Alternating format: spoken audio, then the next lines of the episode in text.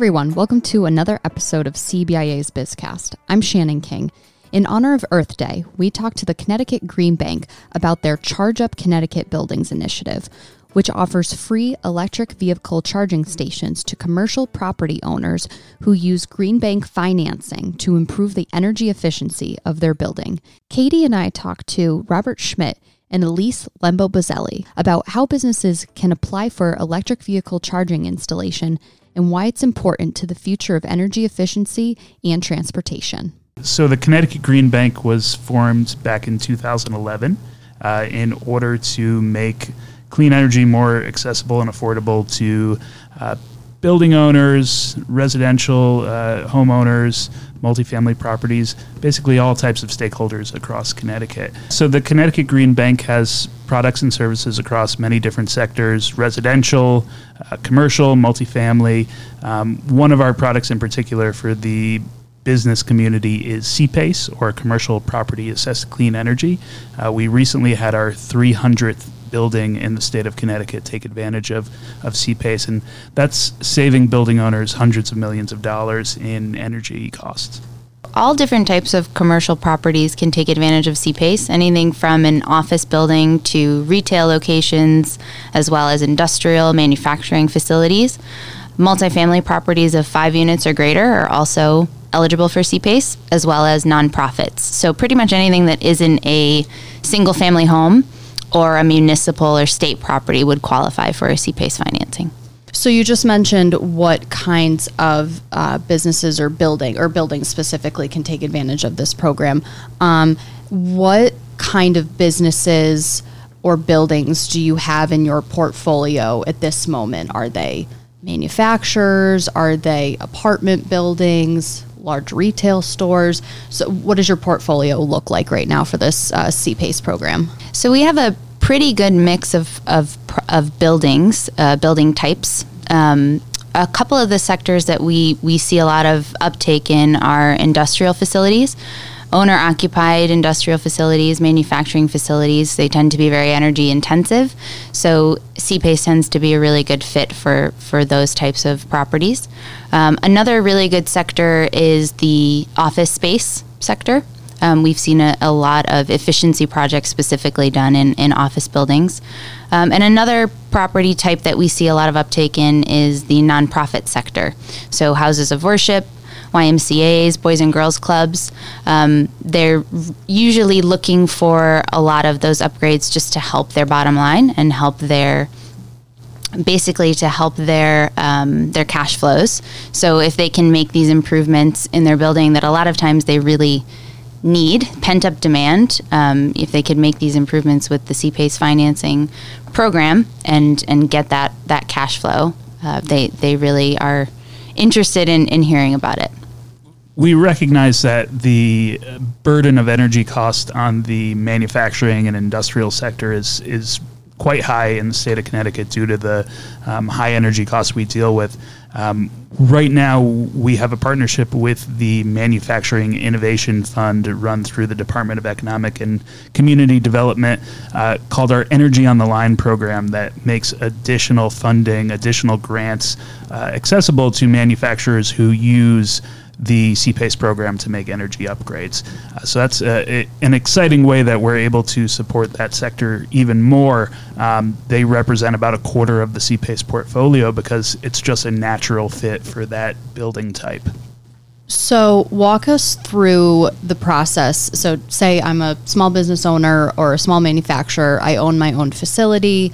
Um, and I want to take advantage of this program. Can you walk me through the process of how a business owner or building owner um, would reach out to you and take advantage of this program?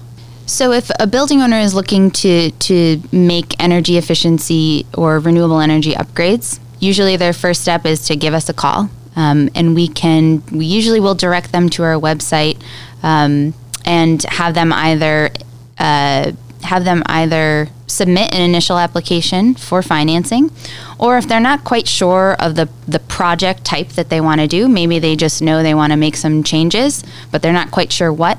Um, we also have a list of contractors that are up on our website. We call them our registered contractor list.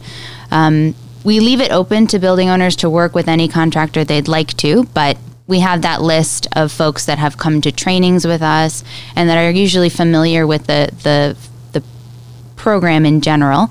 Um, and they can choose from from folks and services on that list. Um, so once they have a scope of of uh, of a project, once they have a project scope, um, they can fill out that initial application for financing. We take that in, we do a quick look at it, and then we move it on to our underwriting stage. We do a financial underwrite and a, and a technical underwrite as well.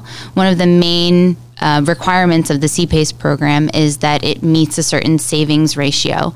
Um, and that's really to ensure that the building owner will be able to make their CPACE payments through the energy savings that they're going to see from the new equipment they get installed. So we do that underwriting. Um, then we will move it on to get the, the project approved. Um, and from there, we can close on, on the financing. Um, there's some some steps in between there um, and, and uh, different documents that we need to collect in between. But for the most part, that's the process. Once we close on the project, the contractor can begin their construction. We'll start dispersing funds, and then once the project is completed, um, we will then work with the towns to place the assessment on the property, and then the property owner will begin their payments. What do you think will come first? Enough charging stations for people to feel comfortable enough buying an electric vehicle, or people buying more electric vehicles so the demand for charging stations will increase? We think that uh, it's a really exciting time for building owners to start thinking about EV charging. Um, having EV charging infrastructure at your property could be the reason why uh, a prospective employee decides to work for your company and, and not another. Uh, the reason they decide to shop at your shopping center and not the one down the street where they can't charge their vehicle while they're running their errands. Uh, or it could be why a tenant decides to move into another another building where there is electric vehicle charging. Um, so whether it's your customers, your tenants, your employees, um, more and more people are, are buying electric vehicles and including electric vehicle charging in their consideration set when they're making purchases or uh, deciding where to work. Um, there's a big kind of chicken and egg situation, though. Are, are people ready to buy those vehicles before the infrastructure is in place? And that's part of why we're running the Charge Up CT Buildings campaign. Uh, not only are we going to help more businesses across the state uh, save money and reduce their energy um, usage and, and help the state realize its goals in reducing emissions, but we're also going to be building up the infrastructure uh, to support a, a cleaner, more reliable transportation uh, infrastructure in the in the future. So um, it, it's a it's a great kind of consideration of will people start buying these vehicles uh, in in more will people start buying these vehicles in larger numbers uh, until the infrastructure is in place? And I think it, it's partly our responsibility as a state to make sure that infrastructure is there, uh, which is, is one of the reasons we're excited about this campaign. I would agree with what Robert said.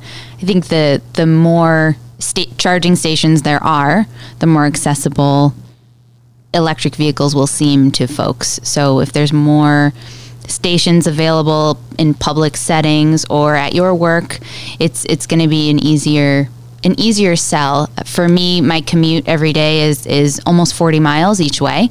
So if if I don't have a charging station at work, for example, I, I probably wouldn't wouldn't buy an electric vehicle because where am I going to charge it otherwise? So to Robert's point, I think that's a, a, a, definite consideration, especially for employers when they're looking to generally improve their building. Um, thinking about electric vehicle charging is is probably should probably be part of that that consideration and overall, um, I guess, thought process in making their building better and more comfortable for their employees.